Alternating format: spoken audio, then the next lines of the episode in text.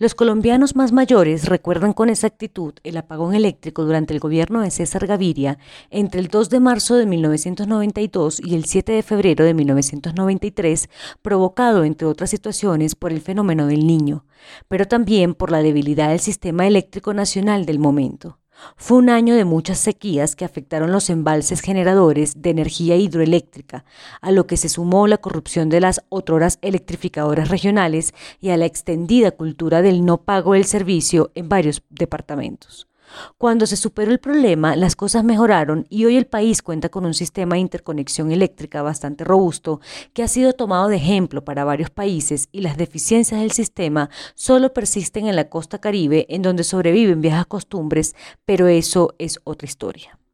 El cuento se trae a colación porque es necesario que el sector privado, que juega un papel importante en el sector de la salud, y las autoridades sanitarias deben hacer de esta crisis una oportunidad y sacar fortalecida la salud de todos sus frentes y operadores. En la actualidad, el sistema tiene unos protagonistas que juegan roles y funciones bien diferenciados, pero que están conectados por el hilo conductor del dinero. El Estado, a diferencia de otros países, se encarga solo de coordinar y controlar a través de la cartera del ramo y de una superintendencia. El segundo jugador son las empresas privadas y algunas solidarias que administran e intermedian recursos públicos anuales derivados de la unidad de pago por captación. Estas son las entidades promotoras de salud, EPS, y las administradoras de riesgos laborales, las ARL, que se han ido depurando con el paso de los años, solo sobreviviendo las más fuertes y sólidas en lo financiero y administrativo. Otro jugador son las instituciones prestadoras de salud, las IPS, que reúnen hospitales, clínicas y laboratorios que son al final el punto de conexión entre los pacientes y fusibles en términos de atención.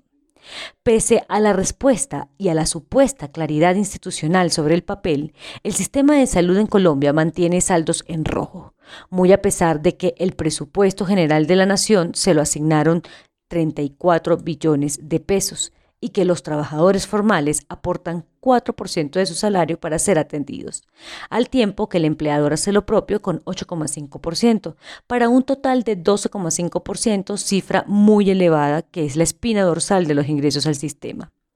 Pero el dinero nunca alcanza y las 40 EPS que operan en el país se han acostumbrado a trabajar por medio de tutelas para que brinden sus servicios en la prevención y atención de las enfermedades. De esas 40 entidades, 27 son del régimen subsidiado, 22 millones de afiliados, 10 del régimen contributivo con 21 millones de afiliados y 3 trabajan en los dos regímenes simultáneamente. El panorama no puede ser peor, porque 30 entidades son insolventes, tienen patrimonios negativos, trabajan en medio de medidas cautelares y son estrictamente controladas por parte de la Superintendencia de Salud. No todo es malo y sobre lo bueno que puede construir un verdadero sistema de salud post-COVID, seis EPS contributivas son muy sólidas y prestan un excelente servicio a 13 millones de personas apalancadas en una buena red integrada de IPS que compiten por los contratos. Pero el secreto está en que están fuera de los apetitos políticos, son puras y duras empresas privadas con juntas directivas y profesionales idóneos.